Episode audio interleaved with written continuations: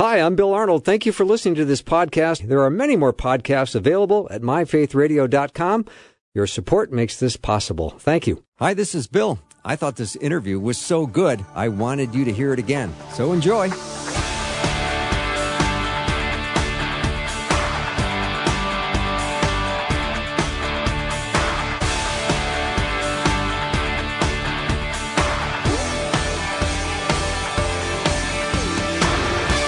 And a warm welcome to the afternoon show. I'm Bill Arnold, and we are continuing Guy Talk today. It is uh, time for your questions. Let me know what you have. The power panel will do their very best to answer your question. I know you got one. 877 933 2484. We love all questions.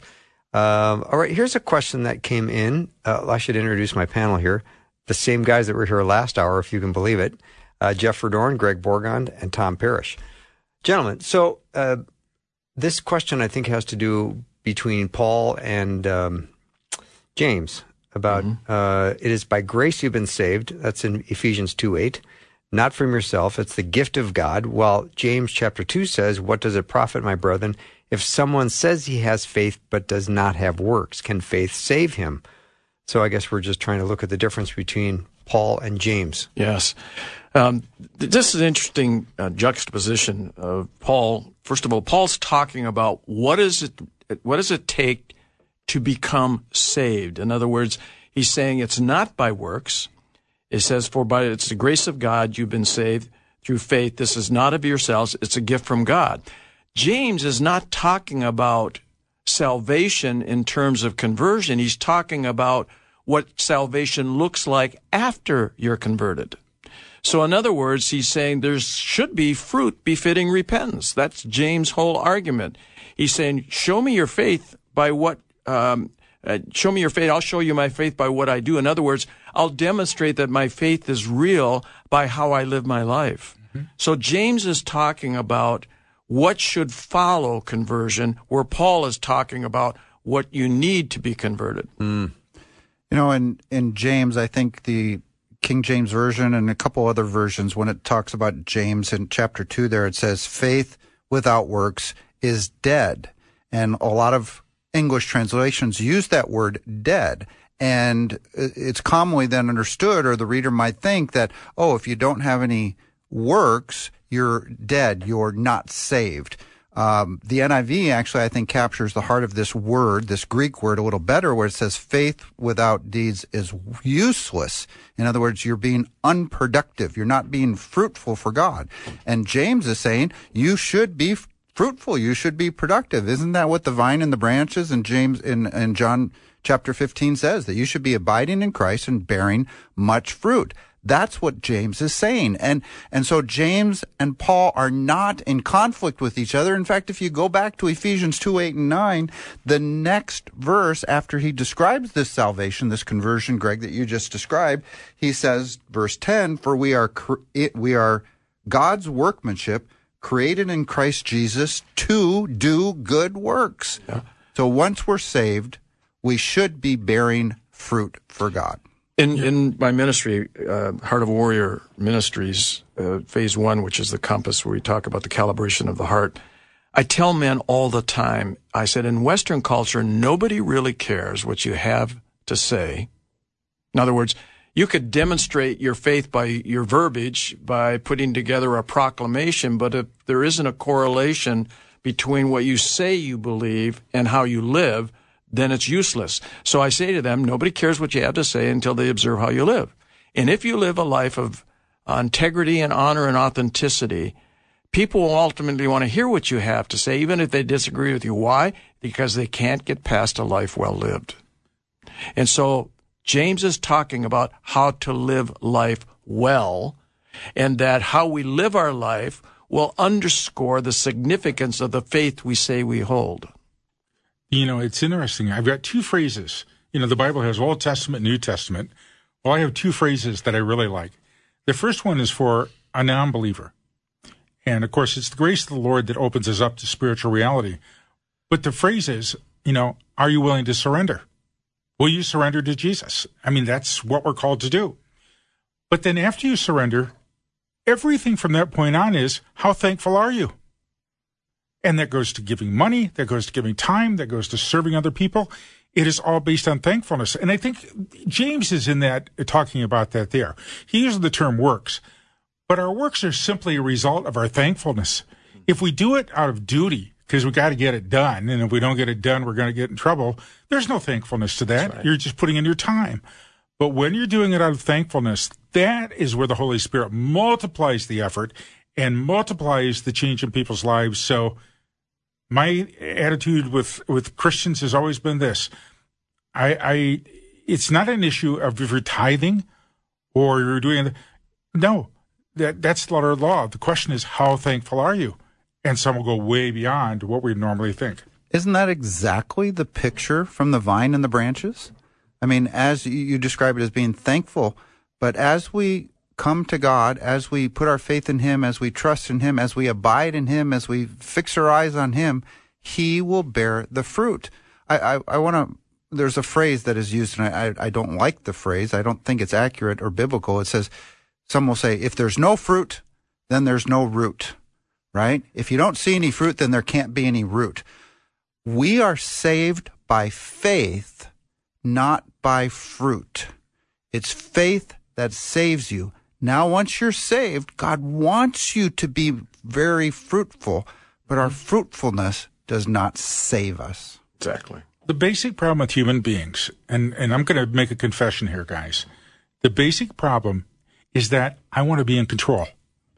And we're always looking for a way to do it our way. And the Bible says it doesn't work that way.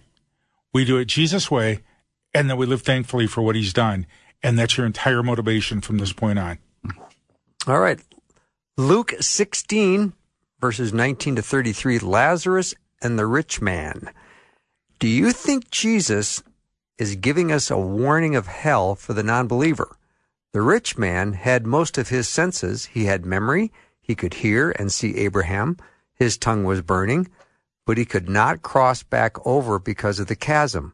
I take this passage literally. I do too. Some will call this a parable. Um, there's no parable language in this account, and there's no other parable where you have a named character. And we have a named character here. So I think this is a description of a place called Hades, which Luke 16 specifically describes. And is it a warning? Wow. Yes, it is a warning. Remember at the end of the story, that the rich man is trying to receive comfort from Father Abraham and Lazarus, and he says, No, you're over there, and we're over here, and you're in torment, and we're in comfort, and there's no crossing between the two. This story, by the way, does not justify the the the notion of some kind of purgatory that you can cross over after death and change your change your destiny. No, that's not possible. But at the end of the story, he says, Well, then at least send Lazarus back to my house and warn my brothers, I think it says, or family about this place, right? Warn them. And Abraham says, if they don't listen to Moses and the prophets, they won't listen even if someone rises from the dead. Well, guess what? Someone rose from the dead and they still did not believe. I recognize it's not biblical and it can't be proved biblically, but I've been with a number of people that have had hell experiences, who have had a heart attack, who have drowned, who have whatever it may be, and then were brought back. And what's interesting about that is that, and they all told me, I, I said, I, I always, always ask this question, you know, well, how did you get out of hell? And they kept saying, well, I said, I kept yelling, God save me, God save me. But I kept going deeper and it was worse and worse. And I said, well, then how'd you get out? I finally yelled out, Jesus, save me. And I was suddenly in the recovery room or, or maybe. Now, what strikes me about that is this. Have you ever had a bad dream in your life? Mm-hmm. You know, um, during my college years, I didn't, but too many of my friends went on LSD trips. But, you know, once they came out of the LSD trip and they were shaken for a few days afterward, it did not change their lives. These experiences that I run into with people who have these hell experiences, it changes their lives. And every single one of them has become a Christian and is out there telling other people to be right with the Lord. All right, gentlemen, let's one see. more verse real quick to back that up. I was looking for it. Hebrews 10 says that uh, if you reject this salvation, what's all that's left? And and Hebrews, the writer of Hebrews says, only a fearful expectation of judgment and of raging fire. Yeah. Right? So is is Luke 16 a warning to those who don't believe? Absolutely. Uh, scripture also says it's appointed for man to die once, and after that, judgment. All right, now we're up against break. So when I come back, we've had a little uh, question that's been asked by a topic we've already covered. And we're going to get to that when we come back. We're looking for your question, 877 933 2484. Text it over and we'll get it on the air. You're listening to Guy Talk or Guys Who Talk. Jeff Verdoorn, Greg Bourgond, and Tom Parrish are my power panel today. Be right back.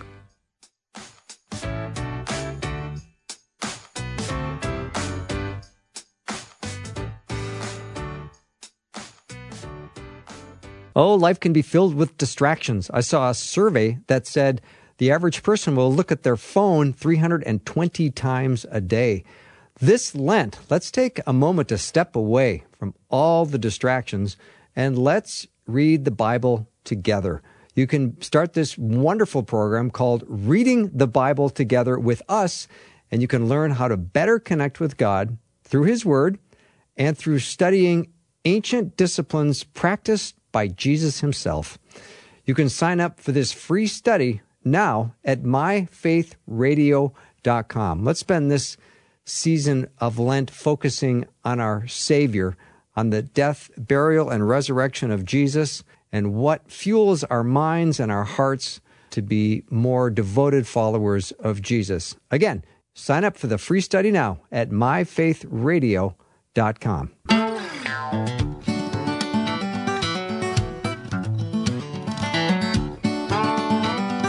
All right, I'm back with lots more Guy Talk. So glad you're joining me today. Just uh, climbed in the car or flipped on the radio. I hope your day has been great to this point. I, I, I pray for all listeners. I think when I get up and come to work, I don't know who's going to tune in today, but I really, really, really pray that your depth of knowledge and, and uh, wisdom grows every day and you get closer to the Lord and love Him more and that you hate sin more and that you uh, grow into a deeper understanding of Him. So, all right, gentlemen, here's a little pushback from something. Uh, 1 Corinthians 15 says that when the trumpet sounds, the dead will be raised to be joined with Christ. You have been saying that when you die, you go to be immediately with Christ. Seems like typical rose colored glasses and picking the verses in the Bible that are most palatable with your paradigms. Correct me if I'm wrong. Well, can I start? Go ahead, Jeff. All right, I got it. I want to get in here too. I know. First, I, the the the question is correct in that if we are going to set a doctrine about something, we should look at what all Scripture says. Yes. Um, so that's number one. Uh, scripture is always the best interpreter of Scripture. So if you're going to develop a theology of death and where we go and and the resurrection and so on, we have to look at what all Scripture says. So that is true. That is absolutely true. 1 Corinthians 15 is describing the resurrection of the body. What we were talking about earlier is that our soul, the moment we are de- moment we die, will, we will be absent from the body and at home with the Lord. So that is a, a an existence in soul, not in body. What 1 Corinthians 15 is talking about is a future day a future resurrection day when all believers, both those who have died in Christ and are in heaven right now, and those who are alive and remain at the trumpet sound, will receive a resurrected, glorified body. So, so listen, 1 Corinthians 15 here, it says this, how are the dead raised? With what kind of body will they come? How foolish. What you sow does not come to life unless it dies. When you sow, you do not plant a body that will be just, uh, but will be, but just a seed, perhaps of wheat or something else. But God gives it a body as He has determined. What fifth, chapter 15 of 1 Corinthians is describing is this new resurrected, glorified body. So whether or not you're right now in heaven, dead in Christ, like Paul is in Christ, in heaven, uh, right now without his physical body and without a resurrected body, or us who are alive and remain right now who are still in our physical body, there's a future day when we will receive a glorified body that will be imperishable, as Paul describes it in 1 Corinthians 15. And Jesus affirms this because when he says about, You know, we're to love the Lord our God with all our heart, mind, soul, and body. He's got those four divisions. The body is not the soul, and the soul is not the body. So when we're talking about being in the presence of the Lord, our soul is immediately with him. He says, the moment you believe, you've transferred from death to life. It's instantaneous. But the body is a different matter. And so we're not just kind of theologically jamming these things together to make it sound good. Jesus teaches this that we're made up of four divisions and we need to understand that. And that the body will one day will be resurrected. We'll have a new body. But the moment we die, we're still alive. Mm-hmm. We're in the presence of the Lord Jesus and we will know him.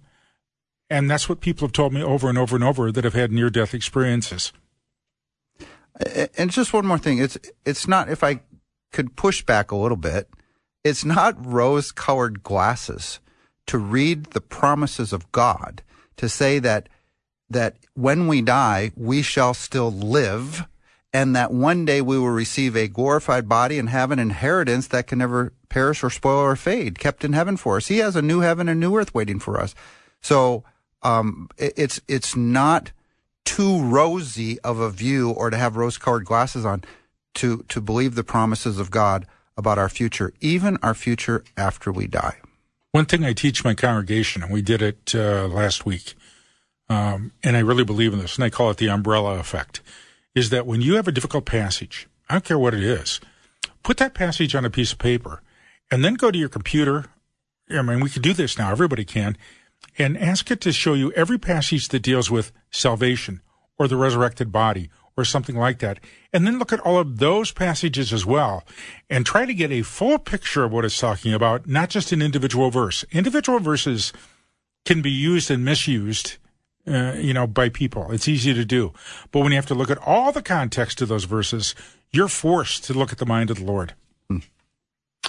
All right. Nicely done, gentlemen. All right. I was reading and have been sitting in Romans 5, 12 to 21. What struck me is that several times it references Adam's sin bringing death and the sin of this one man. Why Adam and not Adam and Eve? Or just Eve since she ate first? All right. We could go a lot of directions with this one. Uh, but the bottom line is Adam was created first, and Eve was then taken from Adam. Adam was the caretaker of the garden. He was the authority, if you want to use that terminology. It's kind of like when I'm put in charge of something at the church, if other people do something that's wrong, I'm still responsible. And I've got to address that. And the same is true with Adam. He was still responsible for what Eve did, but the burden falls on Adam as well as Eve as well. She suffered as much, but the bottom line is Adam is the one the Bible looks to. Mm-hmm. Agree with that. I do. I like that too. And, and I think you could read, you know, at the start of that passage, therefore, just as sin entered the world through one man, I, I think it's easy to read that as one man and one woman. They were both there. They both sinned. They both fell. Mm-hmm. In the beginning, you know, it says he created them male and female. But Eve came yeah. from Adam. Yes. So I, I, like that description a lot. All right, gentlemen, uh, open to Isaiah 41, verse 13. Now, the question comes in I saw a placard in a store that had a passage from Isaiah 41, verse 13 on it. I looked up the passage and read the context of it before and after verse 13, and it appears that it's been taken out of context. What are your guys' thoughts? A verse taken out of context? Oh, that would never happen, no, would it? Of course not.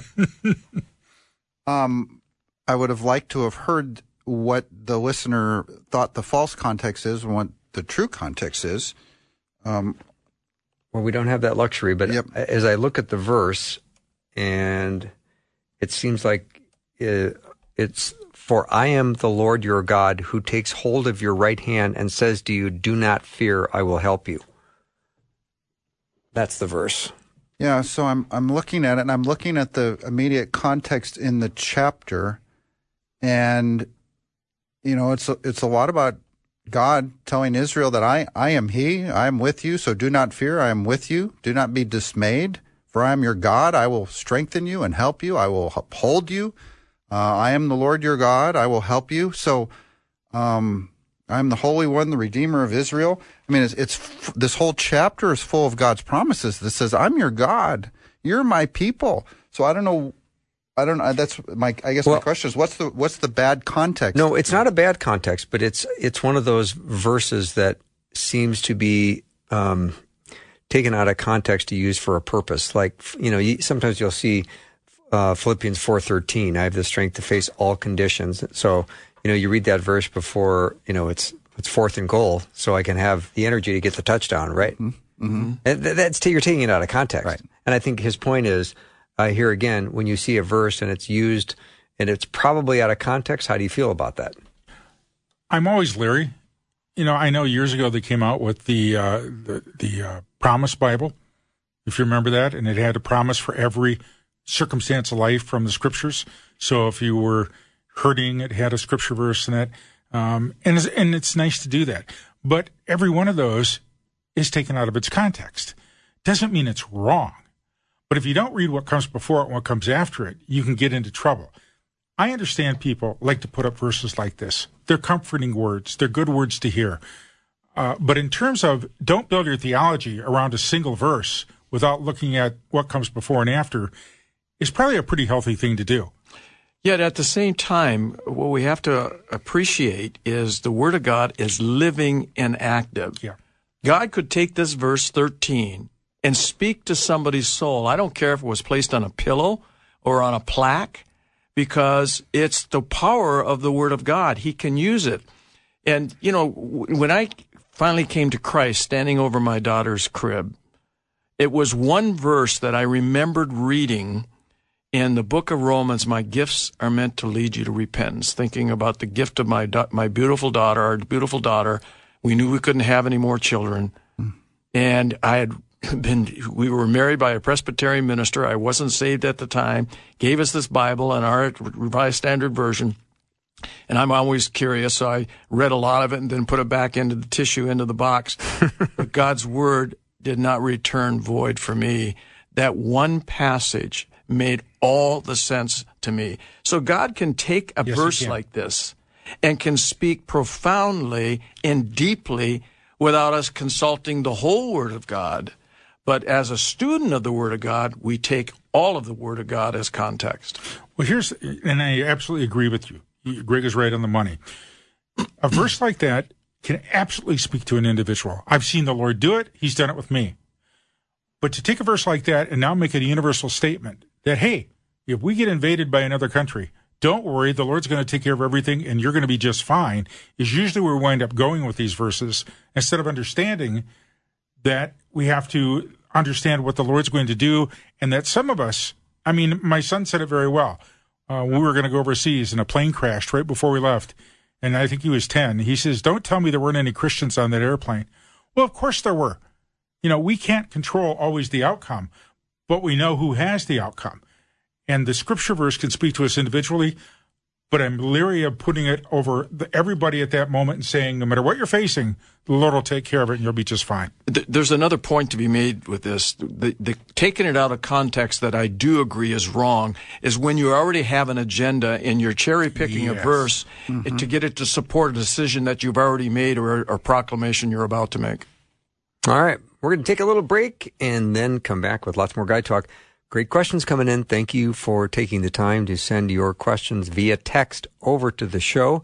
The number to do that is 877 933 2484. Again, 877 933 2484. We got plenty of time for your questions. Send it over. Guy Talk panel today is Jeff Verdoorn, Greg Bourgond, and Tom Parrish. We'll be right back.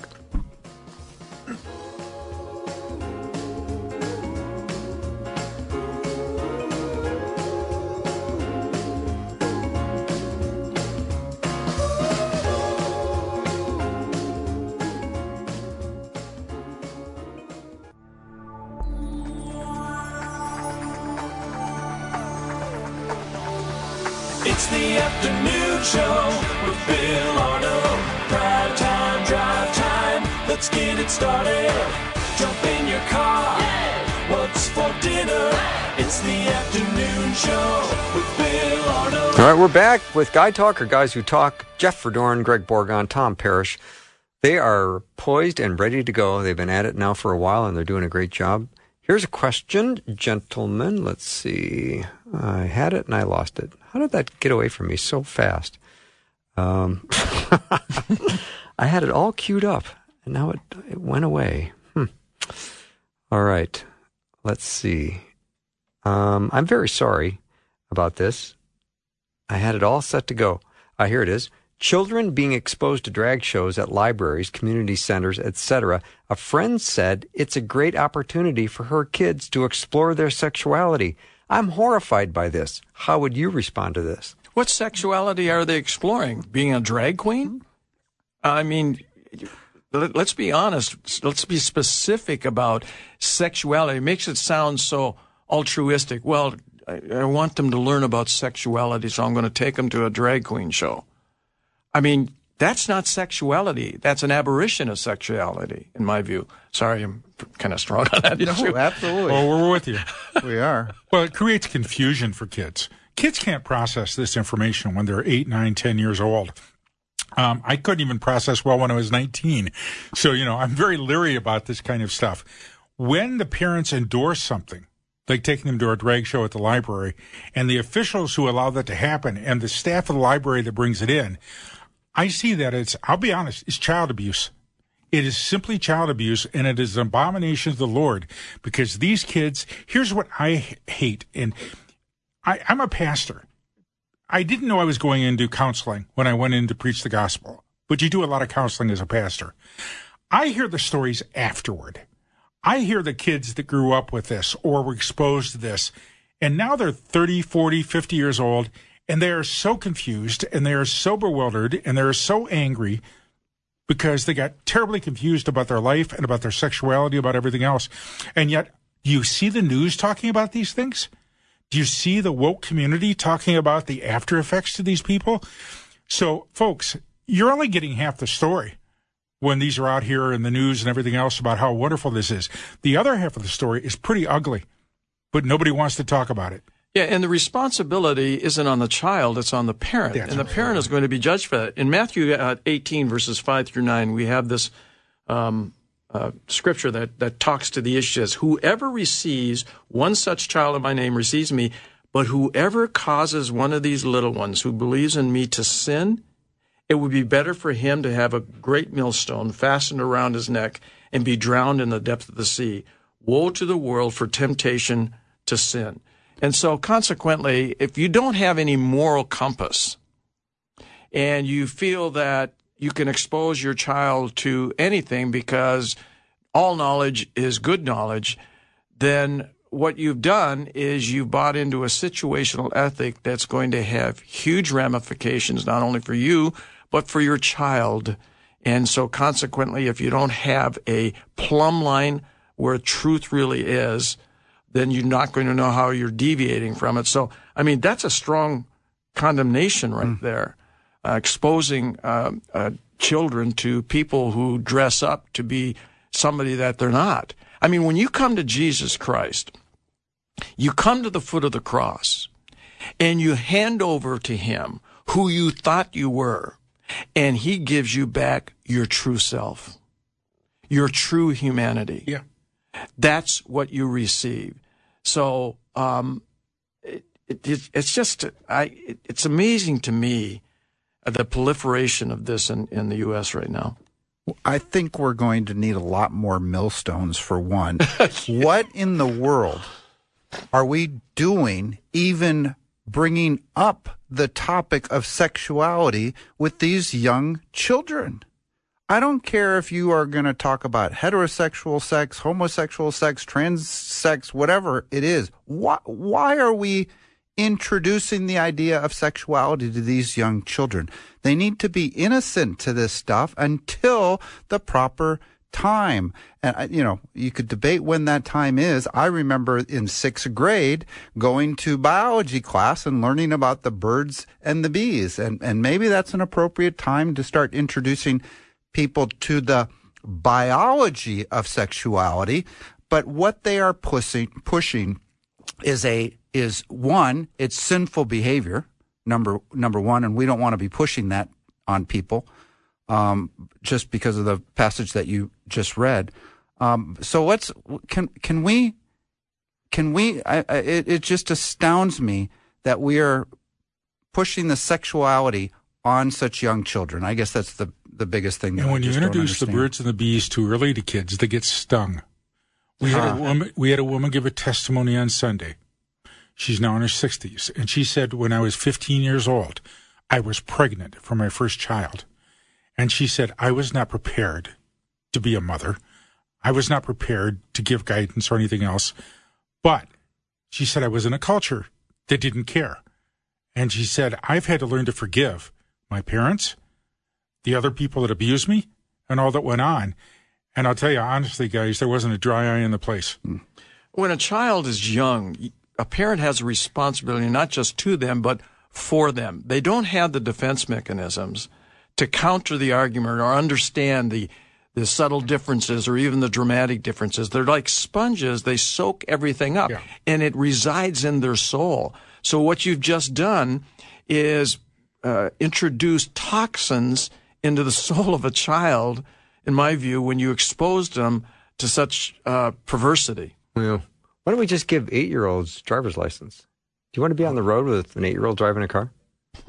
No, we were talking about this earlier in terms of parenting on on at what age different ideas, topics, and reasoning is appropriate. And you're exactly right. We have for a long time understood that certain subjects uh, sh- should be kept away from children, certain responsibilities. We don't let children enter into contracts. We don't let children vote. We don't let children do a lot of things. Um, in the same way, children should be kept innocent to the to the evils of this world for as long as possible. I'm on the road enough, and I think there are eight year olds driving out there. they may look 40 or 50, but the driving is just terrible. All right. Here's a question uh, from Acts chapter 2. This is when the church was established by the power of the Holy Spirit. Why is this not considered the pattern of salvation for all time? Acts chapter 2. When the church was established by the power of the Holy Spirit, why is this not considered the pattern of salvation for all time? Well, I would comment that the birth of the church uh, was unique in history. So this is the first time that the Holy Spirit would come upon people and indwell them, make them new, seal them with the Holy Spirit, uh, make people born again, make, a, make them a new creation. This all happened for the first time in that upper room with the with the coming of the Holy Spirit, as as described in Acts chapter two. Remember, salvation is always by faith. Everybody in the Old Testament was saved by faith, but nobody in the Old Testament was born again, nor did they receive the promised Holy Spirit as, as Jesus promised that he will be with you forever. That started in Acts 2. So it, it's, it can't be a pattern for the church. It was the birth of the church. But I would argue that the, the, as miraculous as Acts chapter 2, that miracle still happens today every time someone believes and is saved and is filled with the Holy Spirit. All right. Um, here's a question. I often share my experiences with friends of God, speaking to my heart or mind during prayer or Bible reading or driving. Sometimes the messages are very specific. Sometimes I wonder if my Christian friends share this experience of hearing God's voice. How would you explain or express your interactions with the voice of God? Having worked with the charismatic movement quite a bit and good friends with a lot of uh, charismatics, Pentecostals, uh, Lutherans that are charismatic, um, and I served a church that was highly charismatic. My attitude is um, it's it can be real. The Lord can speak to you, but be cautious because oftentimes my voice can sound just like the Lord's, depending on how bad things are or how would I want my life. So what I've learned to do is that when I believe, I have a group of elders at our church. We have three elders, and I trust them. So if I feel the Lord has said to me, Tom, you need to, you know, when I'm praying, you need to start this ministry over here. I go and lay that before them. And unless they receive that word from the Lord, we don't do it. because I'm not going to be out there just foisting what I believe the Lord is saying and disregarding everybody else because he still works through the whole church. And so I trust other Christians to come back. So when somebody comes and says to me, Pastor, I had a word from the Lord that uh, you should let so and so preach for the next eight weeks. I'll say, okay, I hear what you're saying, but the Bible says that unless there are two witnesses, it's not valid. So I'm waiting for the other person to come forward, and they better not have talked to you. You know, if the Lord wants that, He can do it. Good word. You, you know, I've had when I was an executive pastor of, of uh, church. I was the executive pastor actually of two different churches, but I had people come to me and say, I, "I have a word of the Lord for you. That this is what I believe the Lord wants you to do." And I said, "Do you believe God is omnipotent? Yeah. Do you believe He's omnipresent? Yeah. Do you believe He's omniscient? Yeah." Don't you think he has the capability to let me know what he just told you? I haven't heard that word yet. I mean, it sounds a little sarcastic, but the idea is, is that God, if you're hearing God's voice, remember it's a still small voice. It's a profound voice, and Elijah experienced it. And the reason he speaks so profoundly in a still small voice is forces you to lean forward to hear it. But if you're hearing it, it's going to square with the Word of God. The 1st thing you should be doing is going back to the Word of God to make sure it's not a contradiction of what's already in Scripture. Of course. Good word. That's exactly what you need to do. Yeah, I was going to say God speaks to us in many ways. First and foremost is His Word by other believers that you described, Tom, as well, um, by that still small voice as well. Um, so look, it, through circumstances, I think God speaks to us. You know, some will say, does God still speak to his people today? And it's like, oh my goodness, yes. If you're not hearing from God, then you're not listening for him. So, or, and seeking him. So through his word, through other believers, through that Holy Spirit who dwells within every believer, through faith radio, through lots of ways, God will speak to you if you are listening. Mm-hmm. All right, a pastor has been preaching that David was sinful when he ran from Saul, who was seeking to kill David. This pastor thinks David should have stayed and trusted God for protection. I've never heard someone say this. I say David was being prudent. What do you say? Well, Absolutely. I mean, David had the wherewithal. He could have killed him in the cave. He Right. could have killed Saul in the cave. Yeah. And all he did was clip off a, a, a part of his garment to prove the fact that he could have taken his life, and he didn't. So it wasn't that he was Recognizing, by the way, that Saul was the authority that Yes. God has put in place. So it wasn't that he was afraid of Saul and ran from Saul, or that God wasn't protecting him. Sometimes God's protect, protection is what He's telling you to do to go to that cave. Um, so you know, I, I just don't believe that that uh, you put yourself in the middle of danger and say, "All right, Lord, it's your job now to protect me." I mean, you have to do everything you can within your own capacity to remove yourself from um, from a from a danger instead of trying to test God and say, "I'm going to stay in the middle of it, and you, you better save me." So, I mean, that's testing God. Sometimes there's just good common sense. I, I actually had somebody ask me years ago, Do you think the Lord will protect me when I'm praying if I close my eyes while I'm driving my car? I said, What? they, they said, Well, will the Lord protect me? Don't do I- that I now, said- by the way, if you're driving. No. If Yes, you're driving. don't- no, don't do that. You know, I mean, there are certain common sense things we have to live by, and that isn't one of them. You know, it just no, don't close your eyes. David had a lot of other sins he had to deal with. I don't see that as a sin, but he also knew you shall not kill the Lord's anointed. Yeah. All right, we'll take a short, short break. And when we come back, more Guy Talk, 877 933 2484. Thank you for joining us today. We love having you. We'll be right back.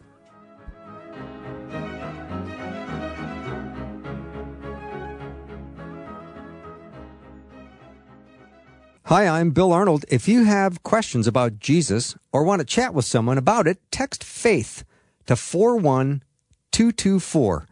That's text faith to 41224. And God bless you.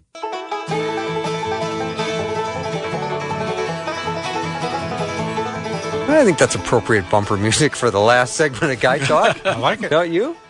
Feels like cartoonish, doesn't it? It does. Yeah. Look at that. I like it. I can see the Roadrunner now. Mm-hmm. Can you? Wiley Coyote. Yeah. I Yeah. love it. I can see some car racing off in the dust. Yeah. There, there we go. All right, Ed, more guy talk. We have uh, time for a few more questions. Is the sign of the beast literal, or does it mean putting something before God during that time, or something else? You have to decide very quickly when you read uh, the prophetic book of Revelation whether or not these are actual events that are going to come up on the earth or whether or not you're going to spiritualize all of these events and just call it some kind of cosmic battle um, between good and evil. Well, I'd like to point out that Revelation 19, anyway, is the return of Jesus Christ to earth. I think that's a literal event that is going to Yes. come upon the world. Acts chapter 1 said Jesus is going to come back the same way he, that he left. By the way, he's coming back to the same spot. He went up to heaven and in, from the Mount of Olives, he's going to come back and his feet will stand on the Mount of Olives. Uh, so I think we can look at these future events and say these are literal events. Now there's symbolic language in Revelation. There's a lot of symbolic language, but the events that they describe are going to be literal. So I think there will be a literal antichrist who's going to in some way be uh, have a have a one world type of government. I think he is going to set up himself in the temple of God and declare himself to be God, just as Paul described and just as Jesus described in Matthew 24. He's going to set up an abomination of desolation in the temple of God. Um, so these events, I believe, are going to come, and that includes some kind of mark of the beast, so that you cannot buy or sell unless you have that mark. And the bottom line to the whole thing is, and to, to the listeners, be right with Jesus today because we can't control what's going to happen out there. But when it comes, if you know Jesus, you're in good shape. All right. Let's see. Uh, why didn't Adam stop Eve? They were married. That's the Yes, short, dear. That's the short Yes, answer. dear. That's the short answer, Tom Parrish. I don't think that's in my NIV study. Bible. Probably not. Probably not. With the, the impression you get, I'm sorry, but I, I just I couldn't miss that A little one. punchy, aren't But the- I am, I am. You know, two hours without pizza, it's getting to me. but but the impression you get when the, the snake, the serpent, Satan himself tempts Eve, is that she's alone there at the tree. You don't hear anything about Adam. Yeah. Then she goes and takes the fruit to Adam. So the impression is that in the garden they were separate at that moment because up to that point they had always had peace. There was no fear going anywhere. No lion was going to jump out and grab you. No snake was going to bite you in that sense. But she bought into the lie of knowing, being like God, knowing good and evil. That's right. Yeah, First Timothy two fourteen says, "And Adam was not the one deceived; it was the woman who was deceived and became a sinner." And then, of course, obviously, Adam also ate of the fruit of the tree of the knowledge of good and evil, and also then fell. And so, all mankind, because we are all descendants of Adam and Eve, have are all born or or or or come to life as a in Adam original sin sinner separated from God. So I actually agree. This is a kind of a theological point. Was Adam there or not? And I think when you read it carefully and follow it through, if Adam was there, there's no, he doesn't say anything, right? He doesn't protect her in any way. He doesn't say, no, God told us not to, whatever. And so in, I, I've come to the conclusion that I don't think he was there. I think the serpent deceived Eve and then in some way, shape, or form afterwards, Adam also ate of the fruit.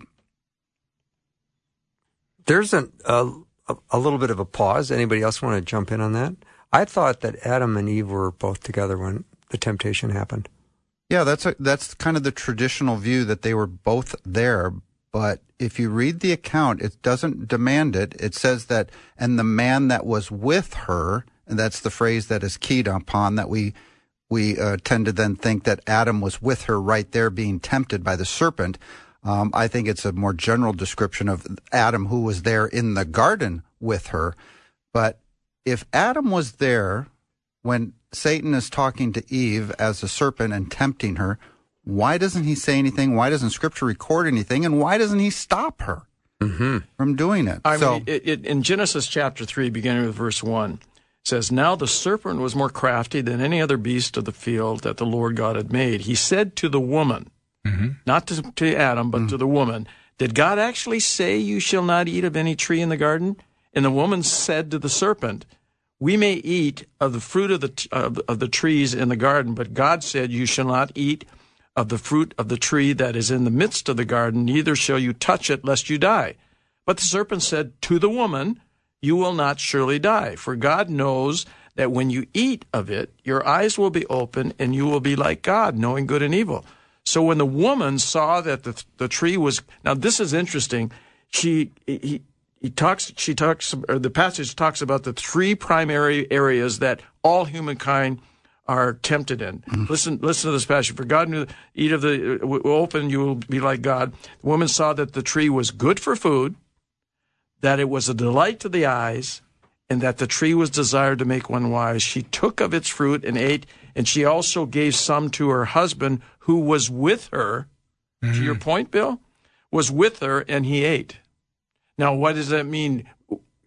Why would it say that he was with her in a generic sense when there were only two in the garden? So maybe the passage is saying that he was with her during that time. So, I mean, I'm just reading what the passage Yeah. says. Sure. Yeah, so it's the question is everything leading up to that last part there where it says he was with her is all about the woman. Adam Yeah. is not mentioned. Serpent is, seems to be talking to the woman. That Adam doesn't seem to be part of the picture. And then after she eats it, then there's the line that she also gave some to her husband who was with her and ate it. So you have to decide. The theological debate was was he does that mean he was with her right there when Satan was talking to her or was he with her in the garden and she brought some to him and he also did eat it. So it's not the first time that a man is not listening to what's going on with, with the wife in a conversation, and maybe that's the beginning of our problem. So yeah, so the, but it's a, it's an interesting discussion, and and I have taught this in classes, right? As as you just described it, that Adam was not there, and I always it's interesting to me because I always get a little pushback. It's like, no, Adam had to be there. Why? Why? Why is that fundamental to the to the question of original sin and the fall of mankind? Is it is it really fundamental, or is it just the way that we've taught it? In other words, it's fundamental that they both ate of this fruit, uh, but the timing, basically, which is this is a question of, and who was deceived. Remember, I just read from Timothy that it was the woman who was deceived, not Adam. Paul writes, if Adam would have been there also, wouldn't a description of him also being deceived by the by the serpent's craftiness also apply? I just looked at the Hebrew interlinear, and the words "who was with her" are not in Hebrew. It just said she gave some to her husband. So the translators added that phrase to it. There may be an implication. There may be an implication in the word husband. There may be a part of the the verb there that somehow says about action, but I don't see it. So that's where one of the problems comes in. And all the translators are trying to do is to make it more understandable. But that doesn't always mean that's why I've always looked at a variety of translations as well as the Hebrew and the Greek, because I don't want to be teaching you something that's not saying. But it says it makes it it literally says, and she also gave some to her husband, and he ate it. No time frame, no nothing there. That's what the actual Hebrew words say. Well, when you talk about rules of interpretation in Scripture, one of the things you do, you don't build a doctrine based on the absence of information. Right. So if we haven't got the information in here that uh, uh, uh, you know tells us that he wasn't physically there, it's hard to go ahead and raise the argument that he was there. So uh, I, in any case, you can't build a doctrine based on the absence of information, only the the presence of it. I, th- I look at Adam. Adam was a lot like me. He was stupid, you know, and he knew better, and yet he did it anyway. And isn't that the problem with most of us? Isn't but isn't this an interesting discussion? I mean, we can wrestle with these passages and we can have disagreements about things like this, but what's the main point? Yeah. What is the main truth that we we come to in Genesis chapter 3? And that is is that God made man as well, as well as all of his creation good. That Satan is a deceiver. He lies. That's his native tongue as he's described in scripture. And that mankind fell and became sinful, separated from God. And now we need a redeemer who will be the Christ. Amen. A comment just that it came in if Adam had not eaten it, where would we be with the fall? Oh, that's, got- See, that's hypothetical. Yeah, Again, it's idea. arguing from the absence of information. Yeah. And so um, it, it's hard to go ahead and say what would happen because it didn't happen. This is what really happened. Yeah, let's not go. it's, it's really right. it's really hard to talk about what ifs in Scripture. I'd rather deal in the what is. Yeah. Yeah. All right. Thank you so much. I think we got a couple guys considering uh, spaghetti tonight, and one guy having, one guy having meat. So uh, I don't know what I'm having yet, but thank you so much for spending time with us for Guy Talk. We've loved being with you. We hope you got some answers, and uh, we're looking forward to doing it again next week. Get your questions over anytime you want. Have a great night, and we'll see you tomorrow.